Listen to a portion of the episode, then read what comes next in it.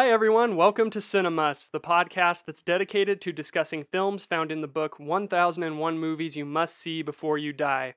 I'm your host, Mike Emmel, and I'm thrilled to be joined for today's fugitive laden episode with the guy who is always on the run, Mr. Ryan Victory. Welcome back, man. Hey, I am so happy to be here. I'm only going to be here for the next 10 minutes because they are coming. And I got to get out of here. and I have removed uh, basically everything from in front of Ryan. He has no pens, no staplers, nothing with which he could kill me when we eventually disagree. All you need is a rolled up magazine. That's true. That's all you need. oh man, it's good to have you back, dude. We haven't had you since uh, episode one. How you been? I'm I'm good. I'm uh I'm really good. I'm uh, very excited for these movies because I'm going to defend one of the best trilogies of my childhood. The best trilogy. Of your not the best. Not of, not one of of all the time. best. One of the best. Not of all time. I'm not I'm not going so far. But D- did you have a good childhood? I uh, I did. Okay, so it is a really good trilogy then. Yeah, it's pretty good. It's, not all like right. you had It's a right. horrible childhood. this is what's not you through. it's pretty good. well, welcome everybody. We hope you enjoy the show. If you do, you can check out all of our other episodes at our website at cinemust.com. We spell that C I N E M U S T S.com. You can also find all of our episodes on iTunes or on SoundCloud and Stitcher. You can follow us on the social media platform of your choice for any updates on new content. Uh, we're a community of film lovers, so we really enjoy hearing everybody's opinions and thoughts on the topics that we cover week to week. So, any of those platforms is a great place to comment and reach out to us, as well as just emailing us at cinemust at gmail.com. And speaking of everyone's opinions, we have got some poll results from our last episode to go over. For those of you that are new to the show, every episode we vote the two movies that we discuss into one of three categories that determine whether or not they truly are must see movies. But obviously, just the two of us can't determine that. We need the entire community's voice to decide. And uh, the people have spoken for the movies we discussed on our last episode Rashomon and Life of Pi. So, Ryan, for any newcomers, could you break down what the three categories we vote these movies into are and what the criterion for each is? Sure, because all the movies that we talk about are in itself, they are all good movies for the most part. There might be a few exceptions here and there, but all of them are good. So we're not so concerned with talking about the quality. Um, we get into do get into the specific subjects, but we're mostly concerned with the recommendations. So our recommendation system goes as a Cinebust, which is a movie that you wouldn't recommend to anybody. You don't really think that anybody needs to see it. A Cinetrust, where trust me, I think you would like it, or a select group of people you would recommend this to, or a Cinemust, where you think everybody, the film population, eh, or just the general uh, entertainment seeking population should see this film. And that's kind of the the basis on which we recommend these films to our listeners. You would grab a stranger on the street and shake them and say, You need to see Mother! Exactly. Yeah. Well, uh, no. the people spoke on that one. Wait, did that one really get voted a cinema? Mother, Mother did get voted a Cinemust. Wow. It joins The Matrix, Inception, It Happened One Night, Fight Club. There's a lot of good movies in there already. So, and that's all because we have an amazing listener base who goes to cinemust.com. They vote on those polls, and we really do appreciate. We really do appreciate not only those clicks to get the votes, but also people who share their opinions on why they voted the way they did. So let's go over the results from last week's show. Uh, both movies, Rashomon and Life of Pi, have been voted Cinemusts. These are now considered movies that everybody has to see. Uh, pretty handily, too. Rashomon with 60% of its votes going to Cinemust, and Life of Pi 70%. So thank you so much to everybody who went to cinemust.com to vote on those. Those movies are now officially in the canon of must see movies.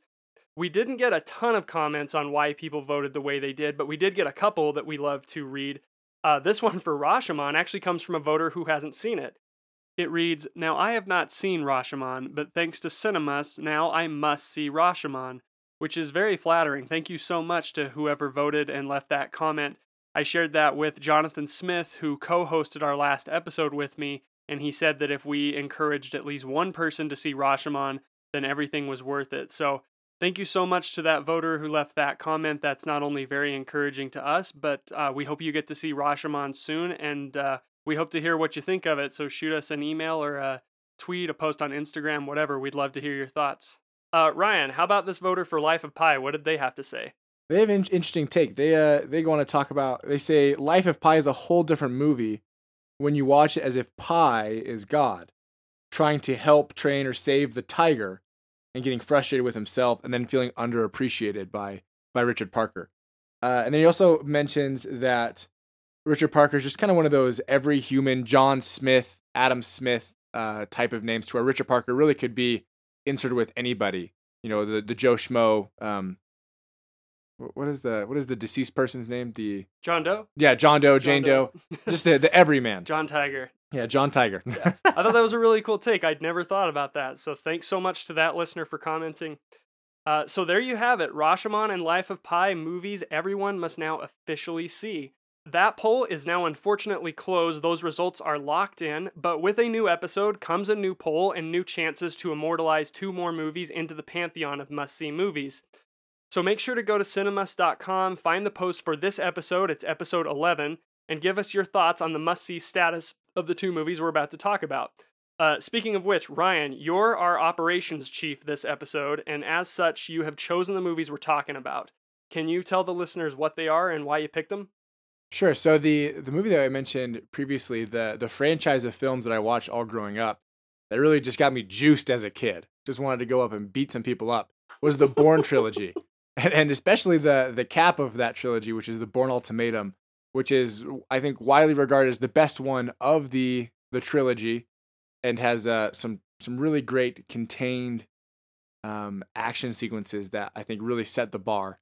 Um, and we're gonna pair that with a little bit of an older movie from 1947, actually an Irish movie called Odd Man Out, which uh, is similar in some aspects. I don't even want to say it's very similar in themes. We'll get into it.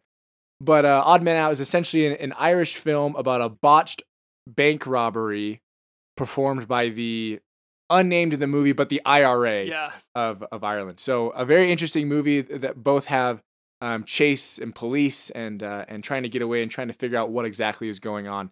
Um, so a very interesting pairing that I think will lead to some good discussion. Yeah, I'm always excited about like the the recent movies everyone loves with kind of the older ones nobody's heard about. But yeah, fair warning, you'd never seen Odd Man Out, right? I had never uh, heard of any Irish cinema, let alone that of the 1947 version of Irish cinema. I think it still is technically British cinema too. Is it British cinema? I think uh, so. yeah, maybe so. Yeah, I hadn't I hadn't seen it either, so we kind of took a gamble on it. We thought that the the lone man on the run, like the net closing in, would uh, would be a strong tie, and it's after seeing the movie, it's not as strong as we maybe would have liked, but we proceeded, and I think there's some similarities. Yeah, Okay, well, let's do some general impressions. For any first time listeners of the show, for this first section, we are going to do very basic, spoiler free summary of the movies and our thoughts on them. We're going to give a plot summary, and we are each going to vote both movies into one of those categories we just talked about with our poll results. So we will vote them a Cine Must, a Cine Trust, or a Cine Bust. And we're going to give three reasons for why we voted the way we did. After that, we are going to move pretty quickly into spoiler territory to back up all those things we said with specific examples from the movies. So if you haven't seen either of these movies, uh, we'll give our recommendations, but we recommend everybody give them a shot so that you can form your own opinions. Go to the polls at cinemust.com and uh, give your vote. But uh, let's get into some general impressions. And since we do age before not age, let's go with Odd Man Out.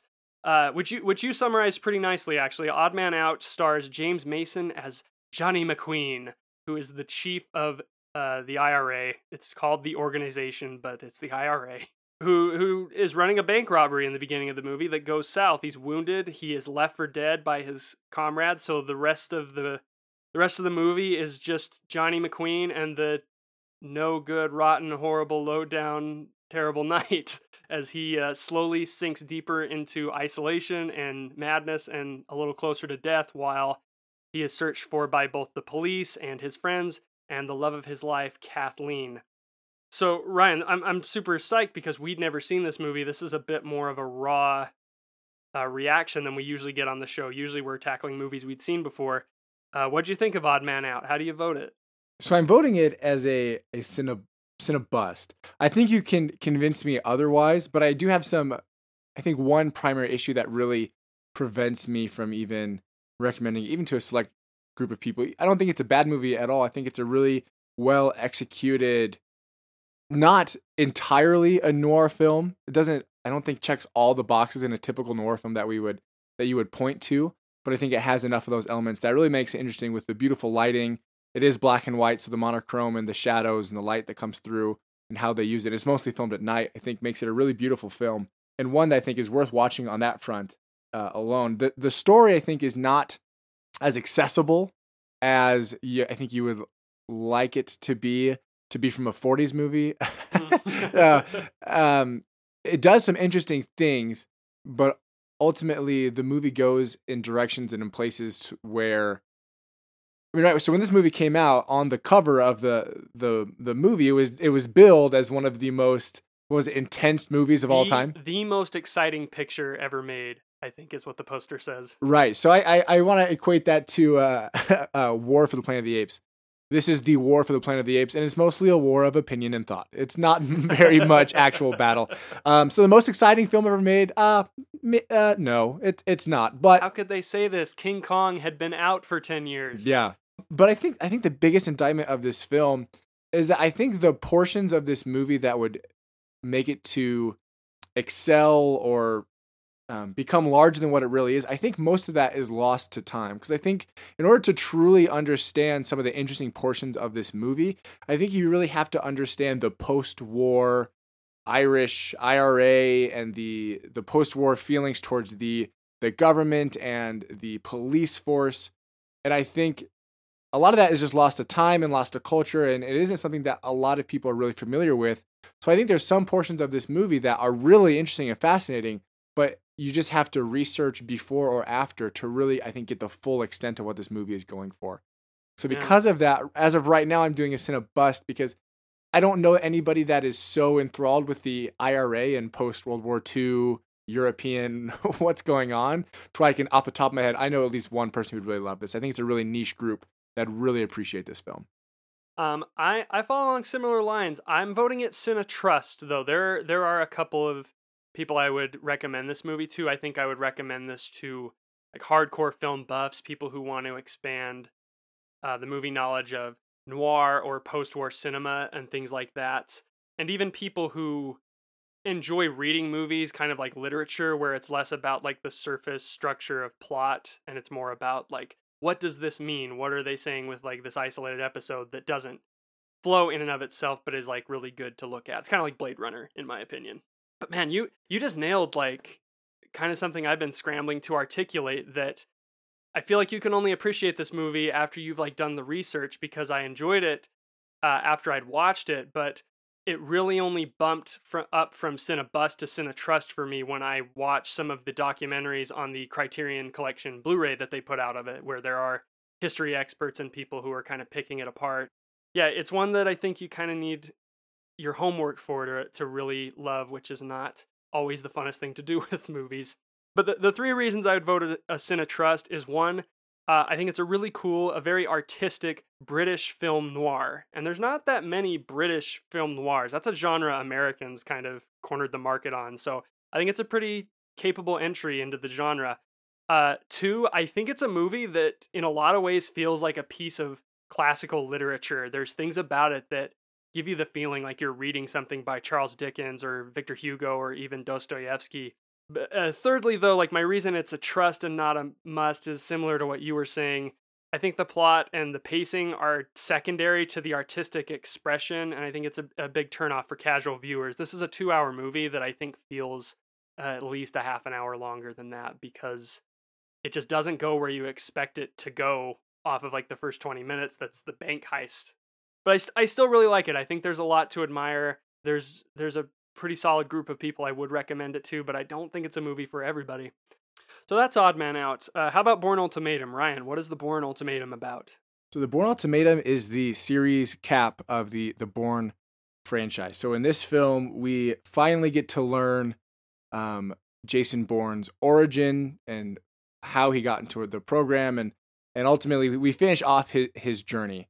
Um, definitely not not a contained story, but still one that is excellent excellent in its execution of its of its action sequences and some of the ideas that they've they've carried throughout the entire the entire franchise.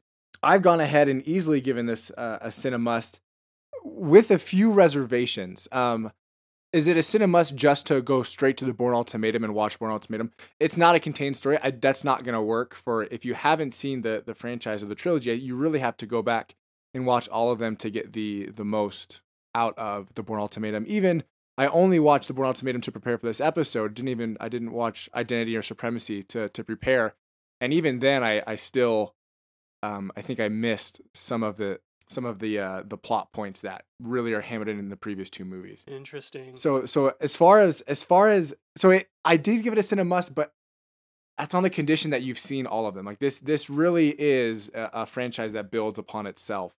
But th- some of the other reasons why I decided to give it a cinema must is just the the action sequences. There's one in particular that happens towards the beginning of the film, which I think is just one of the most tense and unrelenting spy action chase thriller scenes.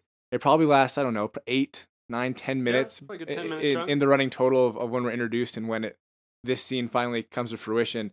Everything about this scene, I think, is is so perfectly done and is so tense. And um, th- this scene, and we'll talk about it when we get into spoilers, has stuck with me. And I've uh, since I've seen this movie initially when it came out in I think 2007, I've always remembered this scene as one of my favorite action scenes of all time. So so this particular scene, um, along with others in the film, is just is amazing.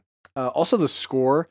Um, I don't think the score is one that I think of just off the top of my head. Um, but when I watch these movies and I get that score refreshed in my mind, it's one that sticks with me for a while, and it's uh, it's one that really captures the essence of the film, which I think is the primary thing that a, a good score really should do uh, with its movies. And then I do think that Jason Bourne is a compelling character, and some of the decisions made by those who decide to help him are also very interesting. And I think overall, just a, a really good film. What do you think about the Bourne Ultimatum? Man, so uh, I was a little torn between trust and bust, but I I'm voting the Bourne Ultimatum a Cine bust, which is Bust. which is once again not to say I don't think it's a bad movie. Uh, I think it's really well made, but um, I just I'm a non-believer. I've never really gotten on board the Jason Bourne fan train. Uh, it just doesn't speak to me for some reason. Uh, so I don't know that I'd really recommend it to anybody. I think there's a lot of other action franchises from this decade alone that I think are are more solid. But the the reasons I vote that way, I will give the movie credit. I think uh, the action sequences are very well executed, and I like that. You know, kind of the franchise's thing is making these action sequences sort of a chess game. That it's not about being tougher than the other guy; it's about being two steps ahead of him. Uh, and this movie probably does this better than any of the others in the trilogy. But but in terms of like knocking it down, uh, I I think it has a pretty uninteresting plot and characters. I'm super excited to talk in spoilers about the character of Jason Bourne because I don't I don't really get into his his journey throughout this trilogy. He's not he doesn't really do it for me. Thirdly, I think it has cinematography that's effective, but I don't think it's dated well. Uh, this is the movie that I think really popularized the the shaky cam, like fast cuts and editing. And I think it works really well. Like other movies have done this, and the fights and everything are completely incomprehensible. Bourne Ultimatum is comprehensible; you can follow it, but uh, you know, ten years removed, it just it doesn't wow me, and I feel that that was a big part of what made it famous back in the day. But we'll have to talk about the Bourne Ultimatum's legacy and spoilers. I don't want to give too much away. So there you have it. It's a it's a mixed bag today. We've got one cinemust, that's Ryan for Bourne Ultimatum, and the rest we have trusts and busts. So uh, we're gonna move into spoilers now to hash that out, see if we can maybe change each other's minds. But if you haven't seen these movies, you might want to stop here. We're gonna go into spoilers. Uh, if you don't care about that, please proceed. So everybody make sure to go to cinemust.com, click on the episode 11 post so that you can vote on the must-see status of both these movies. But uh, let's move into spoilers for Odd Man Out. Though I speak with the tongues of men and of angels and have not charity, I am become a sounding brass or a tinkling cymbal. Though I have the gift of prophecy and understand all mysteries and all knowledge, and though I have all faith so that I could remove mountains and have not charity, I am nothing. Okay, so Odd Man Out. This is a movie we have. It sounds like we both have admiration for it, but not all out love. It's kind of one of those those thinking movies that doesn't quite reach your heart uh, as well as it might want to. I was really interested in the general impressions. You said that there was there was one issue that prevented you from voting it a, a sin of trust. Uh, what what's the issue? So I really think that the the movie it falters because a lot of that is lost to time. So um, this is an older movie, and I feel like in the older movies, exposition they really lean on it, and in this movie in particular, you really have to lean on the exposition because when you hear about the organization and um, and Johnny McQueen, he just got out of jail, so we really don't get a, a big introduction to his character, and even more than that, we don't really get an introduction to what the organization really even is. So at the start of the bat, you already feel like you're missing out on something.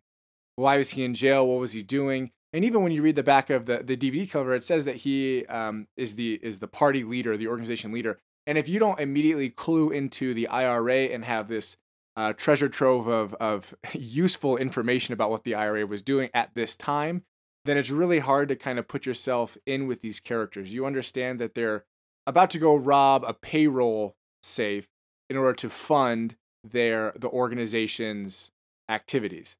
But then again, uh, again, if you aren't clued into those activities, it's kind of difficult to jump into them, jump into it with them, and be completely on their side because again, you don't really have an access point into the world where they're where they're at right now. Right, and it's almost it's like you're saying it's it's based on real life history, but the movie almost takes place in like a dream world because everything is very vague. It's not the IRA, it's the organization. It's like this general freedom fighter, you know, slap any name you want on it.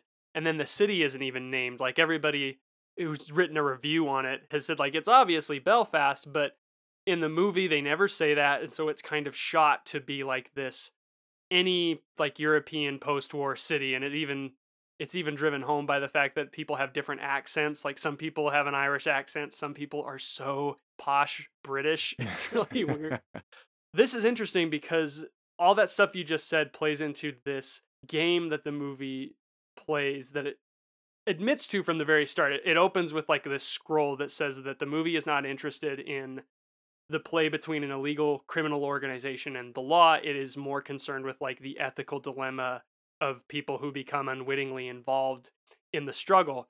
And I wonder if that's like to the movie's credit because I'm kind of on board with what you're saying because we we get like little bits of exposition like the police chief when he is raiding the house that the guys have been staying in and he's shaking down the grandma and Kathleen and he's saying like you know we're not mad at him because he took a shot at us or bombed uh, or blew the windows out of a police barracks with explosives and stuff. So you know there's there's like some violence that's happened in the past, and Johnny soliloquy soliloquizes about it in the beginning when he just says like, "Wouldn't it be great if we could take our cause up in Parliament?" And he's kind of done of the the back streets fighting, but like you're saying at the same time in trying to be like a completely non-political movie it seems like this is a pretty politically heavy movie because it comes right after the war and it's speaking about these issues where there's still you know backstreet violence and revolutions and Europe is just torn apart and there's all these shots of them hanging out in rubble. So it's like I don't really get what the movie's trying to go for and saying like we're not a political thing, we're we're talking about the human experience when the scenario is so tied to that particular experience and that particular kind of combat. And we can even we can even give the film a benefit of the doubt, right? So even if we focus on the ethical dilemma of the people put in the situation. So let's just look at Johnny as a character. I don't know that even in his story arc and what he goes through in this really long night from hell, I don't think that he really even has that much of an arc. So when they're planning the bank and he's talking to Kathleen, he's and to Kathleen and to uh, Dennis, he's essentially saying, "I went to prison. I had a lot of time to think, and really, I don't know if I really can even do this anymore." Um, and he he says in the outright that I'm going because I'm the chief of this organization. I'm going because I'm supposed to. Dennis, I know you want to go in my stead, but I'm going to go. He's not right. He's not in the the mental framework to go out into public because he's been in uh, isolation for the last. So he was in prison, then he's been in the safe house for six months, and this is the first time going out back into the world. And really, he says everything before the heist goes wrong that he gets to at the end of the movie with his big soliloquy with the with the verse from First Corinthians. he he was done with the violence. He was done with the revolution, and he wanted to do things differently. At the end, we he goes through a crazy night, and then we learn that he still wants to do that. So even his arc with the ethical dilemma, he was if he wasn't all the way there, he was pretty close at the start of the film. Right. He's a really passive character, which is this was the movie that made James Mason like a superstar, but he, you know, he kind of sleeps through half the movie. Like there's there's entire chunks that they leave him just asleep in like a wheelbarrow in the graveyard and it becomes about everybody else. Um so yeah, that's that's one of those things that you and I both kind of knock against it that the the pacing and stuff uh, just doesn't age well and yeah, for for a guy that is supposedly like the emotional crux of your movie, you're right. He's kind of he's kind of there already at the beginning of the movie and the it, it even shows like how ill suited he is for the the quote unquote like childish things like the bank robbery because the second he steps out everything the camera is like tilting like crazy and the the strings on the score are going nuts to prove that like sunlight is too much for him because Right. he hasn't been out in so long it's again like it's trying not to be a political movie but it's it's also so blatantly making that commentary on how childish this kind of warfare is that it's not getting anybody anywhere and i think it's always reinforced because kids play a huge part in like the first half of the movie. There's constantly like mobs of orphans that are either fighting or just destitute and i thought it was kind of cool to see it make that shift because i kind of read that at first like it was just calling us out for our accountability to the younger generation that we've we've fought world war ii and we've left them in the rubble. Now we need to build it up. But it kind of shifts more towards you know the kids are not so innocent. They are exemplifying like the worst traits of this organization because they want to pick fights with the cops. Right, and, e- and all throughout this movie, everyone. So the so the bank heist goes badly, and someone tries to confront Johnny on the steps outside of the bank, and he ends up shooting and killing this man on the stairs of the bank which they tried to rob. Um, and all throughout the movie, everyone is on Johnny's side. So I don't know how this movie doesn't want to take political sides when everybody's on Johnny's sides. Nobody wants to get wrapped up in the situation. Right. But am I going to turn him in? No. Am I going to take him to the hospital? No. Johnny, you just got to go. And even at one point, he he's put into the back of a uh, a, a horse-drawn carriage, and the, the driver says, "I'm not for you. I'm not against you. You just you got to go." So I mean, even in reality, they don't want to be political. Even on the ethical side, he's already really there. There's not a big journey, and even back to the political side, it is a political statement because everybody is on Johnny's sides. Nobody is trusting of the police, and the police are the the primary. They make him into the antagonist, and uh, it it's interesting because it, it it does take sides. Do you think the movie condemns those characters that don't that just kind of like give him a drink and send him on his way and don't want to be involved? I don't I don't think so unless you can think of a specific one where they really do that. So a, a few people take him in, one of which are two sisters or two friends or yeah, former former nurses. former nurses. They patch him up. Hey, this is this is the guy from the news. The husband comes home and says, "Hey, he's got to go," and then he's just gone. And there, I, there's no really moral indictment on whether that was right or wrong, and it just kind of it just kind of happens. That's one of the things I like about it in terms of this idea of film noir that there's there's a lot of moral ambiguity to it and and you're right that that everybody like isn't on a side but also is. I like that they always call attention to the fact that nobody is quote unquote thinking of the money and sometimes they mean it literally and other times they're like, "Oh yeah, sure, he's not thinking of the money." But you know, at the same time, my favorite line in the movie comes from that cab driver when he drops him off in the wheelbarrow and he says, If your friends find you, you tell them that Gin Jimmy took care of you. If the police find you, you don't mention my name at all. And I think that line is so good and sums up kind of what the movie is trying to say about uh, taking sides because I think it's saying like it's not easy, but I think you're also supposed to feel crummy like if you would be one of those people that couldn't just flat out say like I'm going to help him or I'm going to turn him in. So what do you think of the side characters in this movie though? Okay, so I I don't, and this goes back to just as out of time. So the painter Lukey dear. is a is a famous actor, right? I think so. Um, I think so. I don't know. So when I did my research, it said that it was a cameo. His character was a cameo, and he was like this big actor, and he was you know in this weird role that he he usually wouldn't do. Mm-hmm. This is Robert Newton, Newton. yeah, Robert Newton. He's he has billing on the on the front of the on the movie posters. Yeah. Uh, interesting. And what is it? Stu or Stim? Shell. Shell. uh, is interesting, and I th- I think the whole ending of the film when I watched, it, I was just kind of like, I don't understand what's happening right Rub me now. the wrong way. Yeah, I just. Wow, I guess I really had a lot more negative thoughts about this film than I than I thought I did. But uh and what you're talking about with the moral ambiguity, I think that plays into the idea that you don't you don't understand, or at least I didn't understand kind of what the character's main motivation was because uh Shell was motivated, he wanted the father, Tom, I believe. Like, so what are you gonna give me? He's like, Well, you know, I can give you faith. He's like, Well, will faith give me stout at the end of the, What's, the, what's, what's the value in hard cash? right exactly but then he doesn't end up turning him in and it's just it's it's very interesting very weird Yeah, to me, like the second half of the movie becomes Shell's story. right and he becomes more of a protagonist than Johnny ever was because yeah, like we're talking about with plot structure, Johnny's just passive. He kind of just gets passed around person to person and his goal is like don't die. So the movie plays this game where he keeps like getting on the move, like he patches himself up well enough and he's trying to get back to Kathleen. And so on on the surface the movie is trying to make you tense and ask yourself like is Johnny going to make it? But I also feel like halfway through just the overall atmosphere and everything that the cinematography and the music and the performances have been building up to is like after the first hour you just know he's not going to make it.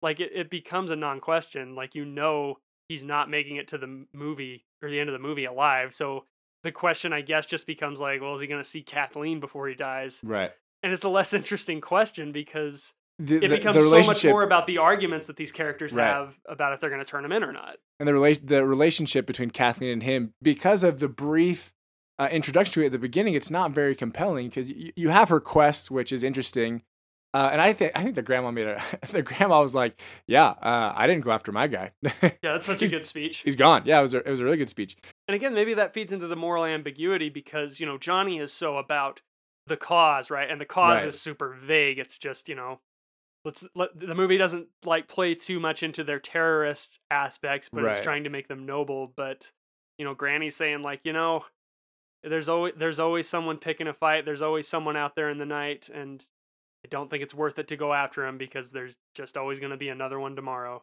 right She's so good, the grandma. I love the idea of a grandma that houses a bunch of freedom fighters. Yeah. They won't search me. I'll take the gun. Slides it up her sleeve. That's really funny. Um, yeah, and so even when Kathleen and Johnny meet back up at the end, um, cool. Yeah. Like, I, you know, like right, like uh, so melodramatic. Right, Reach out your hand for me. exactly. If you're if you're if you're really there, I don't know, just so interesting. And be, and because of so much is the exposition at the beginning of the film was, well, Johnny, you just got out of prison and well, you've been here in the safe house and you're our leader and we need you. And then nothing in the film points to him being this stalwart. I rose to the ranks of this rebel organization and I am now the chief and everybody plays into into my plans and my details and this is this is how we're gonna do things. And then he spends the fil- film with a gunshot and I don't know, just like, like a, a character that you think would be the chief of a you you would have thought he'd taken a bullet before Sure. I don't know. I mean, maybe maybe that's you know asking too much of someone. Clearly, I've never been shot, so I don't know exa- exactly uh, how that would be. But um, you, I just wanted more from from Johnny because he's oh, it's Johnny. Like everyone knows him on site. Like oh, this is Yep. Johnny. It's Johnny. It's Johnny. He's a legend. But Johnny just he just bumbles around, and Dennis buys him a few more extra hours, and then um, everybody else just buys him a few extra hours until eventually it's over. So yeah, it's yeah, it's hard. I think it's really hard to get behind Johnny. Yeah, it's pretty nihilistic in that sense that you know your your living legend is is always just shown to be kind of incapable of the job that he has supposedly been good at up until this point because of you know those disorienting shots we talked about on their way to the robbery and then like he's not even counting the money right when he's taking it out of the safe like he's taking too long everybody's upset with him I mean these these movies Dude are can't not even jump into a car window when Right. it's not moving uh, these two movies are not anything alike, but you think about um, Edward Norton's arc in American History X, where he goes into prison, he befriends a a a- black man, and then opens his eyes towards racial prejudice. He gets out of prison and then actively goes and tries to change what he himself has done. Where we don't get anything like that from Johnny. He goes into prison and then he changes and then he still goes through with the mission, gets shot, and then bumbles through the rest of the movie. There, there's no, I think, satisfying arc to where we see this changed person really, and he, even the dream sequences where he has where he's talking to the guard. He's not learning anything. He's like, "Oh, I just had a dream that this happened." And it's, he doesn't even learn anything in those in those sequences. He's summarizing everything you just watch him do. Right. So and and that and that that's was one of the things that really made me think in the movie was when he's he's confessing to this confessing to this, you know, guard that turns out to be this little girl. So I'm like, okay, well definitely this is gonna be an issue. And then it's not an issue. The little girl's like, yeah, he's over there. And like that's you know, he just confessed to everything that he did, and not even an innocent little girl would go tell anybody, and it has no bearing on on the plot other than Dennis finding him. Which and Dennis is just billed as this major character in the beginning of the movie, then he's just carted off, and Yeah. old Dennis is done. I mean, he goes out with a fight. Like props to yeah, Dennis. he does. He, He, does. leads That the cops is a good merry uh, chase. good chase sequence. Yeah, I like that a lot. That's Yeah. Man, I feel I feel bad. I feel like I'm crapping on this movie because there's really a lot I admire. I admire like that moral ambiguity. It's just uh, again like all the all this stuff is so secondary to just what it's trying to artistically express, like episode to episode. And so to me, like the movie's not. It's exciting enough for that first half. That's like the setup with the bank robbery, but it really only starts to settle into itself once he's like meets the nurses, and then he like goes to the pub and he meets Right. Shell and Lukey and uh, Tarbon. Is that the doctor's name? Tober. Tober is the doctor's name. Um, and I want to talk about these three guys because this was a point I made. This is something I actually admire about the movie, as I said, that it feels like a piece of classic literature. And I think that's really hard to do because I feel like old movies feel like old movies. And I think that's a great thing. I love like that hiss on the soundtrack and stuff like there's something about that that just gets me so excited, but they always have that feel of like you're saying the tight expo- exposition, the the square aspect ratio, the grouping shots. And I like that eventually when we get to the point where we meet Shell and Lukey and Tober, I love how like everything stops cold. And to me that's like the one moment in the movie where that happens and it actually works. There's other moments where the movie stops and I'm just like why are we going this direction, guys? But I love this this conflict that they have because you have Shell in the middle who kind of becomes the story's protagonist and you have Tober who is concerned with Johnny's body. He's a failed medical student, he wants to heal him. And then there's Robert Newton as Lukey, who is this crazy artist who is obsessed with getting a hold of Johnny so he can paint like the death throes in his eyes. They don't show the painting. No.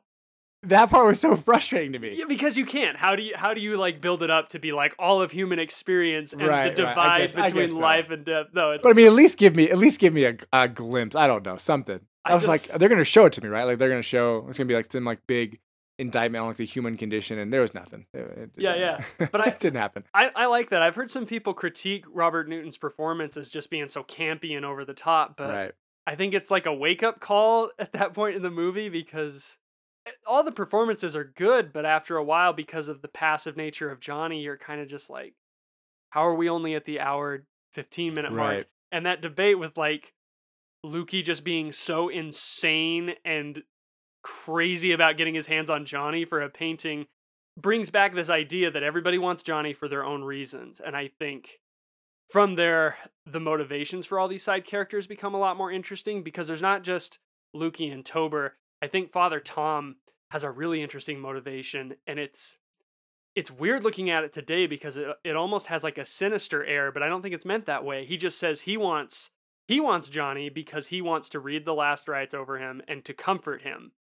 And it's kind of weird to say like you want a human being so you can comfort him, but there's also like some kind of tenderness in Father Tom that he he kind of he knows this guy has had a rough life. He's constantly been fighting, so he wants his last moments to be peaceful, which is an idea that comes up again and again. The nurses say they're not a big fan of the organization, but the state Johnny's in, they don't see any good in not giving him some peace in his final hours.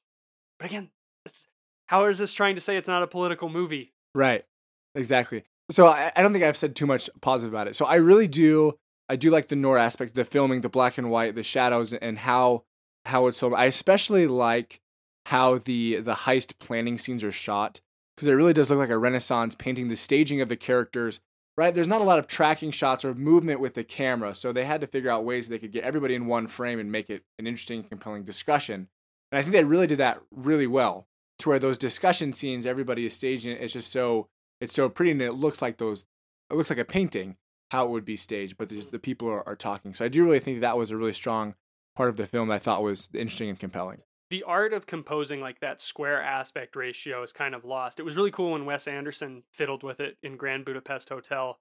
But that's that's one of these things like I'm saying I love old movies for is is people who work with the limitations of Right. that frame and and Carol Reed who's the director did a really good job. And he's this is also the first of um kind of like a noir a post-war noir trilogy that he did. He's he's most famous for directing The Third Man, which is an Orson Welles movie in war post-war Vienna. Um, that is the third movie in this trilogy, and in the middle there's a movie called The Fallen Idol. And I think this is a pretty good intro to the kind of ideas that he lays out in The Third Man. It's it's like the the outsider of society kind of trying to navigate through the shambles of this city that is is very much alive. That's that's one thing I think that is interesting about Odd Man Out as well is that I think when we th- we say the word post World War II, we think a lot of just the rubble, like all the aftermath of the bombings and the fighting. And Odd Man Out definitely has that. He the first place Johnny goes after he's shot is an air raid shelter. Right. But I also like that as the night progresses, it shows that the city is really alive. Like the buses are packed, the taverns are full, there's people hustling around the streets. I like that it's showing that life didn't stop, that people are kind of trying to pick up the pieces and build where they can. And Johnny's, I haven't quite wrapped my mind around how the filmmakers are trying to make Johnny's experience echo, you know, everybody else's because they say a lot of things that when they're when people are going through the police nets, they're like, "What's going on?" And they said, "Well, a guy's trying to get out of the city," and they're like, "I don't blame him. I've been trying to get out for four years now, or whatever." so there's like little hints like that, but again, because Johnny is is so passive, that specific experience, like you're saying, that post-war experience, just kind of seems secondary to the grand, like First Corinthians messages on having charity and like loving each other unconditionally. It it just it's a it's a bunch of different things and I admire the movie for trying to tackle it and for going into a place we don't expect, but it doesn't thread itself together well enough for me to like really get the message.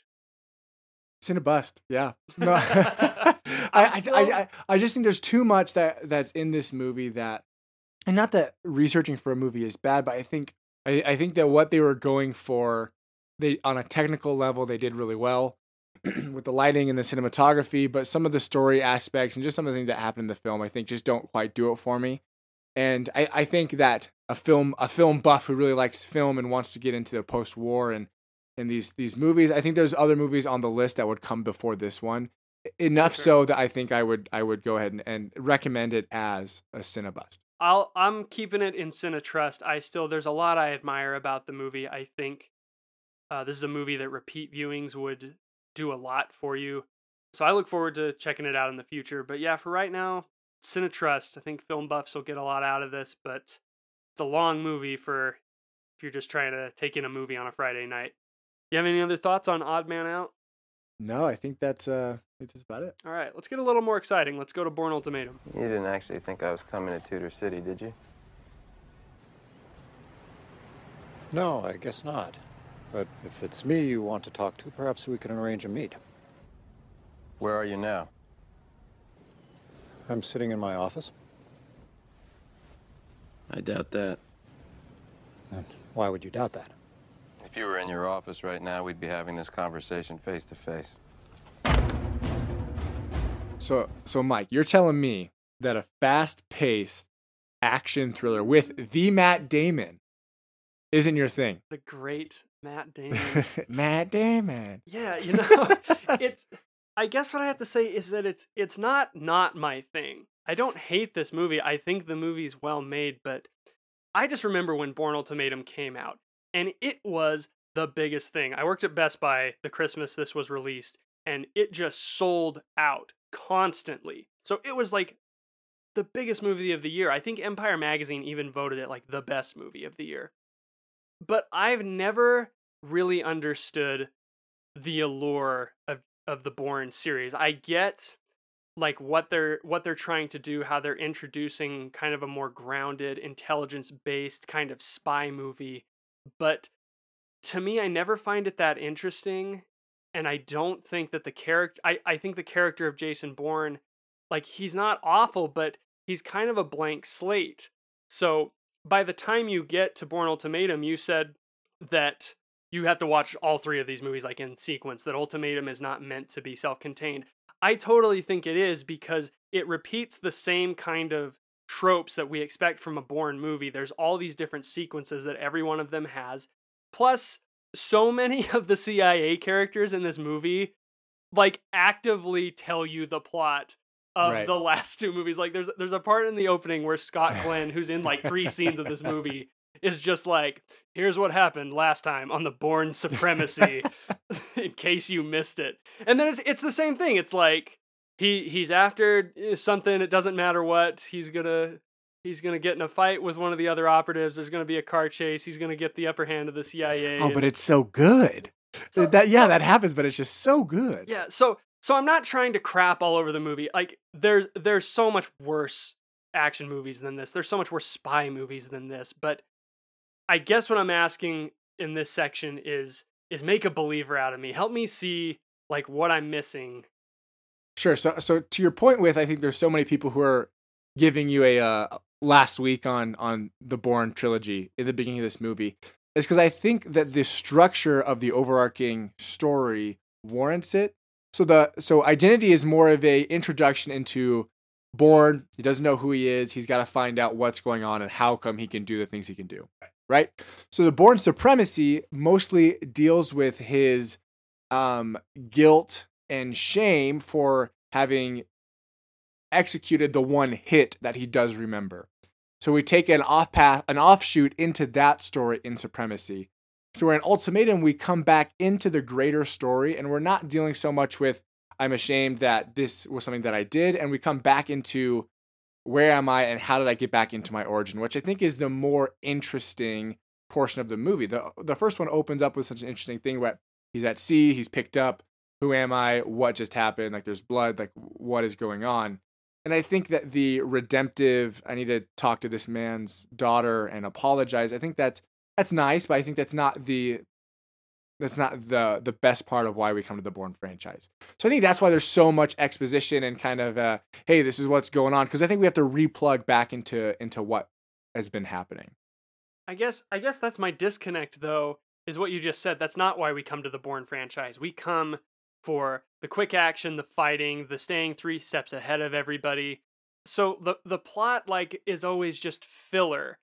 And to me it causes Jason Bourne to be an uninteresting character because we we see that he's he's guilty, but he's just way too good at that default mode where he's just stone faced. I'm the job. I'm the objective. Let's do this. I don't think this trilogy balances out like his his human reawakening, like deprogramming from the Treadstone program with how good he is at being a Treadstone agent. Right. Well, and, and I think that the beginning of this movie, they try to reintroduce you to with what his headspace is. So we have that big the the continuation of the Moscow sequence from Supremacy, and it culminates with these guards. They have him trapped. He takes one out, and he has a gun pointed directly at another guard. Um, and he says, "I don't shoot. I'm unarmed." And he says, "My fight is not with you." And then he leaves him, and he goes. And I think that kind of just reintroduces you to his headspace. Like I'm not this machine like killer that's doing this to stay alive. I'm doing this to get to a means. I'm getting doing this to take down the program that did this to me. And ultimately at the end of the movie, we find that he in, in a in a sense did it to himself. But at that point he's trying to find who did this to me and they are the people I have my quarrel with. That he really isn't this stone cold killer. He maybe he was when he understood who he was before the events of this franchise happened, but now with everything that's happened and the the awakening that he's had, that's not who he is anymore. And I don't know that that's ever who he was to begin with. Even then, even Right, before right. this franchise, maybe he wouldn't have killed that that guy. and that's that's also kind of my stumbling block in terms of seeing this as a good uh capper to the trilogy because I think that the movie really wants to sell that moment at the end where he's back at the training facility where you know Jason Bourne was made and he he says I'm not Jason Bourne anymore. But He spent the last three movies Jason well, Bourne. and not even that, he then spends the next 5 minutes like fighting his way out and then he has like the line I, I do like this moment that the other agent stops Adam and says like, "Why didn't you take the shot?" That kind of like what you're saying, not not just being like the gun that has its trigger pulled by thinking about like why why is it that they want me to kill this person? I think it's a good idea, but it's so ham-fisted. All this stuff is like the last 15 minutes of the movie and the rest of the stuff, the stuff everyone loves, the the train terminal chase, which is amazing. I'll totally admit to that. The the window hopping in Tangiers, all that stuff is just like we we love Jason Bourne just because he's a badass robot. We don't care about Jason Bourne with his ethical dilemmas or his guilt.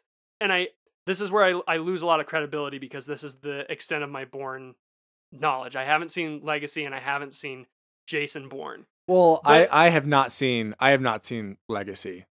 Have you seen Jason Bourne? I have seen Jason Bourne. Yeah. So is he just badass robot again in Jason Bourne? Uh, yeah.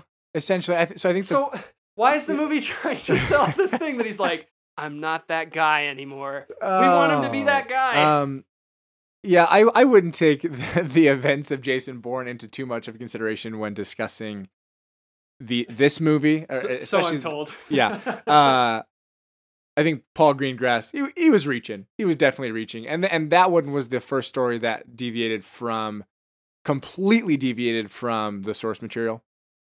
Um, so I wouldn't take that too Which I hear they do account. a lot, actually. Yeah, Bourne Supremacy is not. Um, I'm not entirely sure with Bourne Ultimatum, but Bourne Supremacy is not anything near near as close. Yeah, so we're not gonna have a discussion like Odd Man Out of all of these. Uh, what are the filmmakers trying to get across? I mean, yeah, it is. Uh, You, you said the connection wasn't super strong, but I'm seeing like polar opposites here that we we kind of admire Odd Man Out for the character expression, but it just isn't held together with a plot. And I feel like here we've got Bourne that's like tightly paced, involving, but you know, what's it all mean? Maybe they have a better connection than we think. Maybe. Sorry, Well, sidetrack. well, yeah. Well, let, let- me. This is a this is a, a thought. So 2006 is Children of Men. 2007 Awesome. is is Bourne Ultimatum. Was that is that right? Mm-hmm. 2006. Right. So I think this is why we look back on the Bourne series kind of sour. I think that this was a crossroads in action filmmaking, where we have this long shot in Children of Men, this one take shot that's beautiful and has all these uh, amazing things in it, or even something like like The Revenant that came way afterwards. And I think we have the shaky cam, claustrophobic, quickly edited, fast paced fight scenes versus these long takes that are still riveting but are technically more interesting. And I think we're at a crossroads with well, what are we gonna do? Which one, which one are we gonna take to? And I think we took to the shaky cam, uh, which we shouldn't have. And the long shots and stuff like that are the better action filmmaking, the one that's more interesting and more beautiful to watch. Um, and I don't know that's an, an indictment on the Bourne series and especially Ultimatum, but I think that's why we look back on it the way we do, is because there's other things that are more interesting that we see more of Right. in action filmmaking. Yeah, like like meaning is made in the edits, and that was recognized. This movie won an Oscar for film editing. I think it also won for its sound mixing and sound editing. But yeah, I I, I think just the Bourne Ultimatum was maybe like that that claustrophobic shaky cam revolution that just died out. I mentioned like it's effective. The cinematography isn't awful. It's comprehensible, but it just hasn't dated well because like what you're saying, we this this is what Fred Astaire said about dancing in movies, right? That it needed to be a full body shot and it needed to be one take so you knew that was the person do it. There was a theatricality. So, you know, doing this with action in things like, you know, maybe Mad Max Fury Road is like a, a good middle ground because there's there's quick Sure, cuts and everything sure. in that, but there's still a lot of hands on. We actually did this. And I think that's the problem is that if you take a close look at the editing in Bourne Ultimatum, like the editing is everything. Like that stuff is not that exciting without it. It kind of gives the illusion that things are happening faster and more furious than they really are. So I think Bourne, Bourne Ultimatum almost makes us align more with the apparatus, that we're more in with the technique, whereas something that plays out in a full body shot, like longer takes, is investing you with character. And I think that's that's the shift we've made over the past decade is we are more about getting invested in character. David Sandu just wrote a really great review of A Quiet Place, which is a movie that's getting a lot of love, both for its technique and its character. But at the end people are aligning like, yeah, it's really well made and stuff, but I really care about those people. And I think, you know, Bourne just doesn't have people, it has weapons. The entire series is about the government making people into weapons that can be, you know, dispatched just as easily with a click of a button. They don't ask questions, they don't think, they just target and do.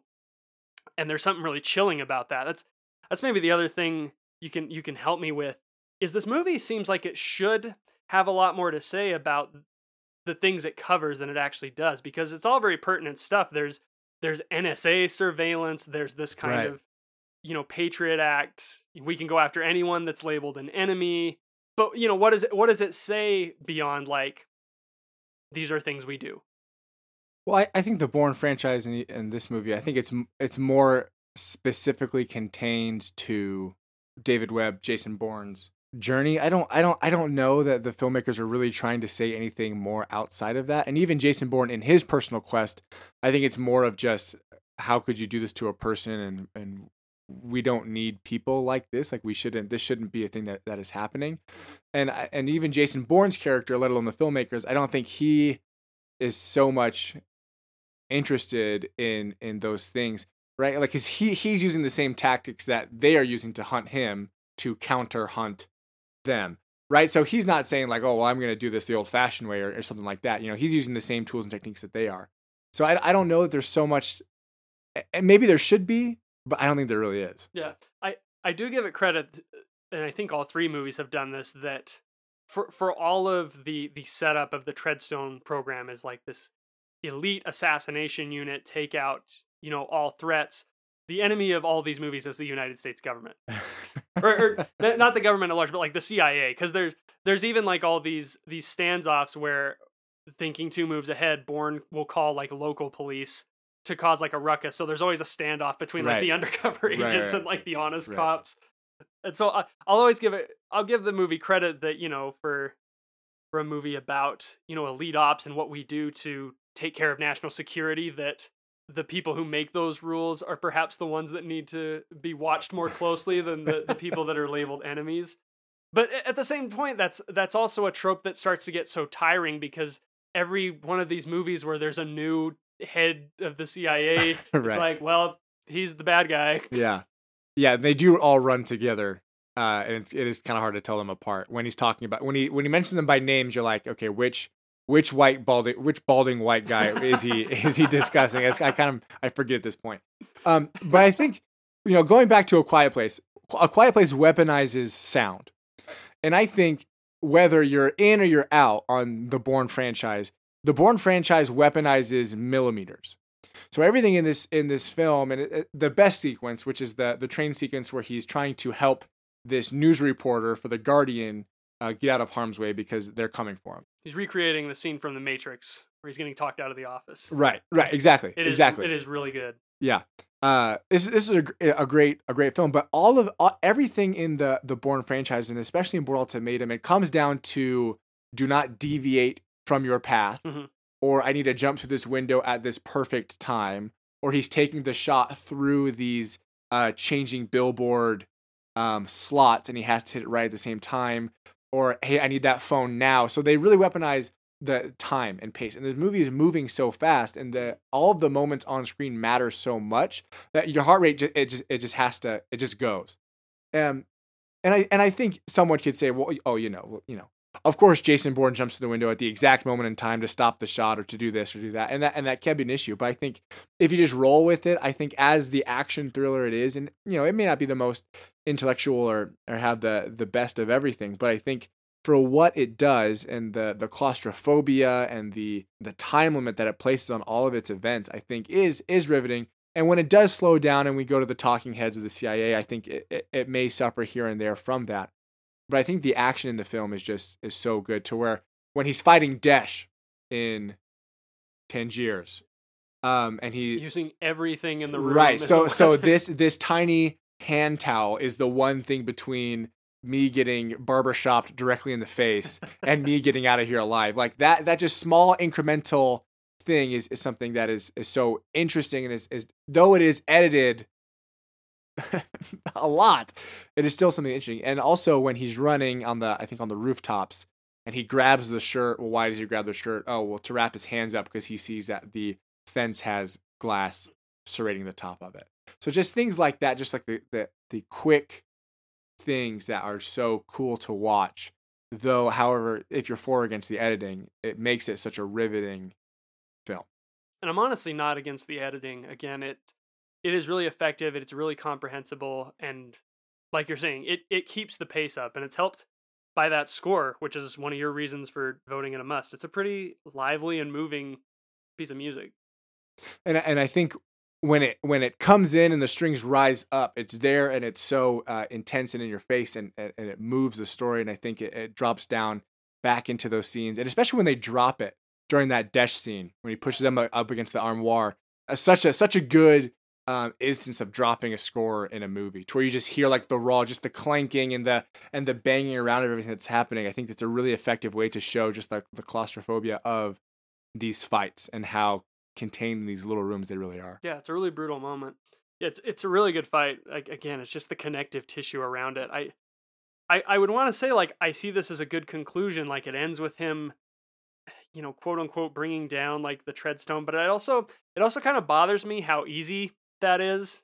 Like this this entire like elaborate network of elite assassins and everything was brought down by 20 pages on a fax machine Right. which which I guess makes sense, but it's like you sacrifice like those super cool moments for things that don't logically make sense, which I think works better in a James Bond movie where logic is not the prerogative, but in something like Bourne that seems to want to be a commentary on Right. intelligence work in the US, for him to fake out like the entire like 15th floor. But it's but it's almost worth it because how good is that moment? He says, uh, where are you? And he's like, I'm in my office. And he's like, I doubt it, because if you were, we'd be having this conversation face to face. Right. Taking the safe. Like, that's a cool moment. Like, I'll give it to him. But if Jason Bourne is like the best of the best, I would like less time being spent on like his like detective work and more on how did he infiltrate this top secret government's building. Sure. Um, well, I mean, oh, not to try to bring like logic into the situation, but I mean, he he did know everything. He just forgot it all. So you know, he just remembered, and then he could just do the one the- thing. all the pin codes the one, yeah, back. exactly. He just that was the moment when he remembered. Uh, Everything is just loose association. Yeah. So he Slumdog Millionaire his E- way exactly. I don't I don't think that the connective tissue is bad enough to make the the brilliant action sequences, however um, dated or or contrived that they may be now. I, I think I think the connective tissue is just good enough to where it's it's passable to where the good parts still yield in a very positive Agreed. result. Yeah. No, the those action sequences are so good it does elevate the rest of the movie.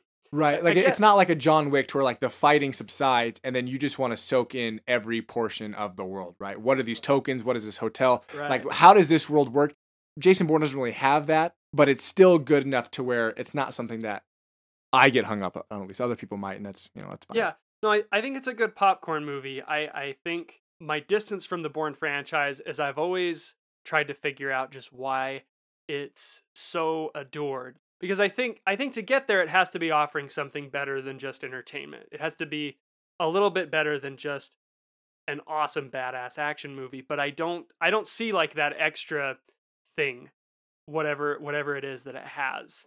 John Wick's a good example that John Wick does this same thing. Like it's totally boosted by just these action sequences, but the way they're performed, the way they're shot is a little more investing. You like the world a little more. But that's not to say that like the Bourne Ultimatum has some good action. I think its mistake is just being set in this real world intelligence gathering organization because so much stuff happens that I just don't understand. Like I don't understand like Nikki's motivation to help him at all. The last time she w- he was with her, he like threatened her with death, and she was just like hysterical. And then in this movie, she just shows up and she's like, "Hey, we got a history. I'm gonna help you out." yeah, I don't know, like why. yeah. I, I wish I. and there's tons of times where people just like show up at like the right room that their target is hiding in, and I don't understand how they know how they know the target is in there. Like the the, the train station's a good one where the reporter gets shot because it's a brutal moment yeah, but you're like, how did he know that was the door he was waiting in? they know, man. I, I it's it's nitpicks. I don't want to get hung up on that stuff because that that train station sequence is so good. The the fist fight in Tangiers is great. I love the assassination in Tangiers where Bourne he's- stops he's- him. Yeah, he's tricked. He's tricked into thinking the jacket is the bomb, and right. he stops the guy thinking he saved him, but he actually right set him there. up perfect. That's that's what I'm talking about. That's that's one thing I would give this franchise, and particular this one, which I think does it best, is that idea that to be the the top action star, you got to be two moves ahead. It's not about being stronger; it's about being smarter. So I think overall, you, would- I think your biggest issue with the movie, if I'm hearing you right, is that it commits to this world, but just doesn't fully, just doesn't fully deliver on what it could. Yeah, I don't think it utilizes it Right. in a way that is interesting. And and the thing is, I don't think it's trying to. I think it it wholeheartedly knows that it just needs to string a bunch of action set pieces together. But I don't know. So so to, to try to put it in perspective, my my dad, he's not a Rolling Stones fan. My dad has this theory that the Rolling Stones like only existed to be like the counter Beatles. That they're they just changed their sound so it wasn't the Beatles, so that you know people could Just counter pick their pick their sides. Right. And I wholeheartedly disagree with that. By the way, for any fans, I love the Rolling Stones, but I feel that way about the divide between James Bond and Jason Bourne. That I I think Jason Bourne like has a lot going for it. It definitely has its own style, but I think it's just trying too hard to be like, if you don't like James Bond, come over to Jason Bourne land. And I think it's kind of silly because I think they're so much more similar than we realize, uh, especially because they're both about these action set pieces. They're both about right. just crazy stunt work. It's kind of just like a difference in editing and tone. But even even James Bond a year before, like by the time Bourne Ultimatum came around and really blew everyone away, I feel like James Bond did Casino Royale in 2006, took everything that was good about the first two Bourne movies and made it better, so that Ultimatum almost becomes redundant. Interesting take. Yeah. That's, that's Pretty uh, passionate about my James Bond, which See, I'm not a big is a weird I'm not, I'm not a big, to say. and I'm not even a big James Bond fan, but I feel like any of the American, you know, versions, whether it be Jason Bourne or Indiana Jones, um, Ethan Haw- Hunt, Hunt. not Ethan Hawke, Ethan Hunt, or even Michael Scarn, which I feel like is is the the penultimate uh, James Bond, Michael Scarn from Threat Level Midnight, greatest script in the world. Uh, I don't know that any of them really match James Bond, but I don't even really like James Bond that much. I don't know. That's not, not, not No. my thing. But I do I do like me some Jason Bourne though. I do like it. It's it's a fun movie like i had i had a good time but in terms of like saying like is this is this one i would recommend to everybody uh, i can think of a lot of other action movies from this decade uh, that i think are better put together more investing stories better developed characters so Side note: So Jason Bourne, the newest movie in 2016, it's not good. It's it's not very good. Alicia Vikander is okay. She's you know whatever. Um, but Tommy Lee Jones, No Country for Old Men, was that his? Is that going to be his last good movie? Has he done anything since then? jeez And that was 10, be. 11 years ago. That, was, that 2007, right? 2007. that's Is, yeah. is that is that his last? Is that going to be his last thing? hold up It might be because he's not. no no no it absolutely isn't because he is great in lincoln Okay, okay, Lincoln. Yeah, you're right. that might be his last good That's yeah. Interesting though. he had a good he had a good run though Because I mean, he he fits into the, the the Jason Bourne stereotype of the balding white man who works for the CIA, but he uh, not as good as as previous iterations. Not as good. So yeah, sorry, man. I I I want to continue trying. I don't. I don't think that this movie sucks at all. I think it's a really good time for me. It's just I don't think it's anything so super special that I could consider this a movie everybody's got to see. But I will And I and I keep wonder, trying. I wonder, I wonder if you'd feel differently if you watched them in succession. I Just- did, You you watch them one, two, three. Yeah. You feel okay, interesting. You feel and the same way. and that's what I was saying. Like when you said you had to watch all three, I I really didn't because as the second Scott Glenn was like, "Who's this girl?" She's this girl that he picked up in the first movie, and then she died, and he came after us. But here's the thing: he was set up. it was good action. Okay. It's It claustrophobic and it's good. It is good action. Oh, but the end of Ultimatum when he swims off in the water and the strings rise up, that's a good. That's a good like ah yeah. it's not as good as the end of Supremacy. Oh, oh, that's the uh, the- that's the um, you look like hell. you yeah you look tired. Yeah. you should your I don't know, some sleep. cause, cause I want to say like, cause that's him swimming off. That's a great capper shot, right? Like Jason Bourne has brought the organization down. Still trucking. Now he's gonna swim off into the sunset. But again, like, that's one of those moments that's trying to sell you the moment from five minutes earlier where he said, I'm not Jason Bourne anymore. But it's like, what other life do you have? Jason Bourne Where- forever. Where are you going to swim, man? And right, so they weren't planning on doing a franchise. So Jason Bourne, if the first movie was it, he would have been a scooter rental salesman in He would have been happy. it would have been fine. Had to make more movies though. Had to. Cool. Anything else you want to say about the Bourne Ultimatum? No, I think uh I think we we got it. I I I want you to like it more. So I'll give you this. I think it's the best of the three. Definitely is. Ever so slightly. I like Supremacy a lot. I like. I like really, because that's that's typically the one that people like the least. Hmm. they're pretty close. There's not one that is head and shoulders like worse or better. Because I I would say ultimatum, identity, supremacy. Yeah. To me, to me, Ultimatum just feels like they finally had proven enough of how their style would work that they got to do things they really wanted to. Like the the seeds are there in Supremacy, but you can tell they're kind of being held back. It's kind of like Batman Begins. Like you can tell the way that movie's edited that Nolan has ideas, but he kind of has to do it the studio's way so that Sure. mainstream audiences. But once it's a success, like he gets to do whatever he wants in Dark Knight. I feel like that's what Ultimatum got to do because I think the stunts in Ultimatum are way better. Um, I think they got to shoot things a little more comprehensively, uh, and I just like the action more. I'm not. I kind of checked out at the end of Supremacy. That car chase was a little too long, but the motorcycle chase in Ultimatum, I was on board. So I'll give you that. I think it's the. I think, it's the I, I best think of the three. I think it goes the the train sequence in the beginning of Ultimatum, For and sure. then the farm sequence in Identity. That's pretty good. It's intense, Yeah, very they're, intense. they're always pretty pretty solid. I I wish we could have a couple more moments like from Identity when he uses a guy to act as a landing pad from a four story fall and shoots a guy in the face on the way down. Where's that moment in Ultimatum? This I would be the gonna- best movie ever if that was an ultimatum. Uh, in Ultimatum, he would have been going up though instead of falling down. I don't know how that It would, that would've would have like happened. the- It, it, that's it what would have have been like happened. the end of the Matrix. He would have just like done his Superman thing. Yeah, exactly. I am Jason Bourne. Actually, turns out I don't want to be David Webb. I want to fly.